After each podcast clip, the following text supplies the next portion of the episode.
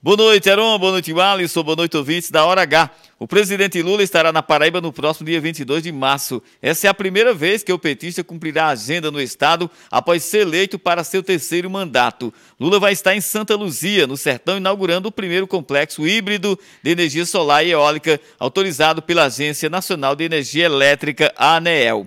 O evento também terá as presenças do governador João Azevedo e do ministro das Minas e Energia, Alexandre Silveira. O complexo contará com 16 parques com capacidade para gerar 471 megawatts. O investimento foi de 3 bilhões de reais. Roberto Tagino na Hora H. O dia todo em uma hora.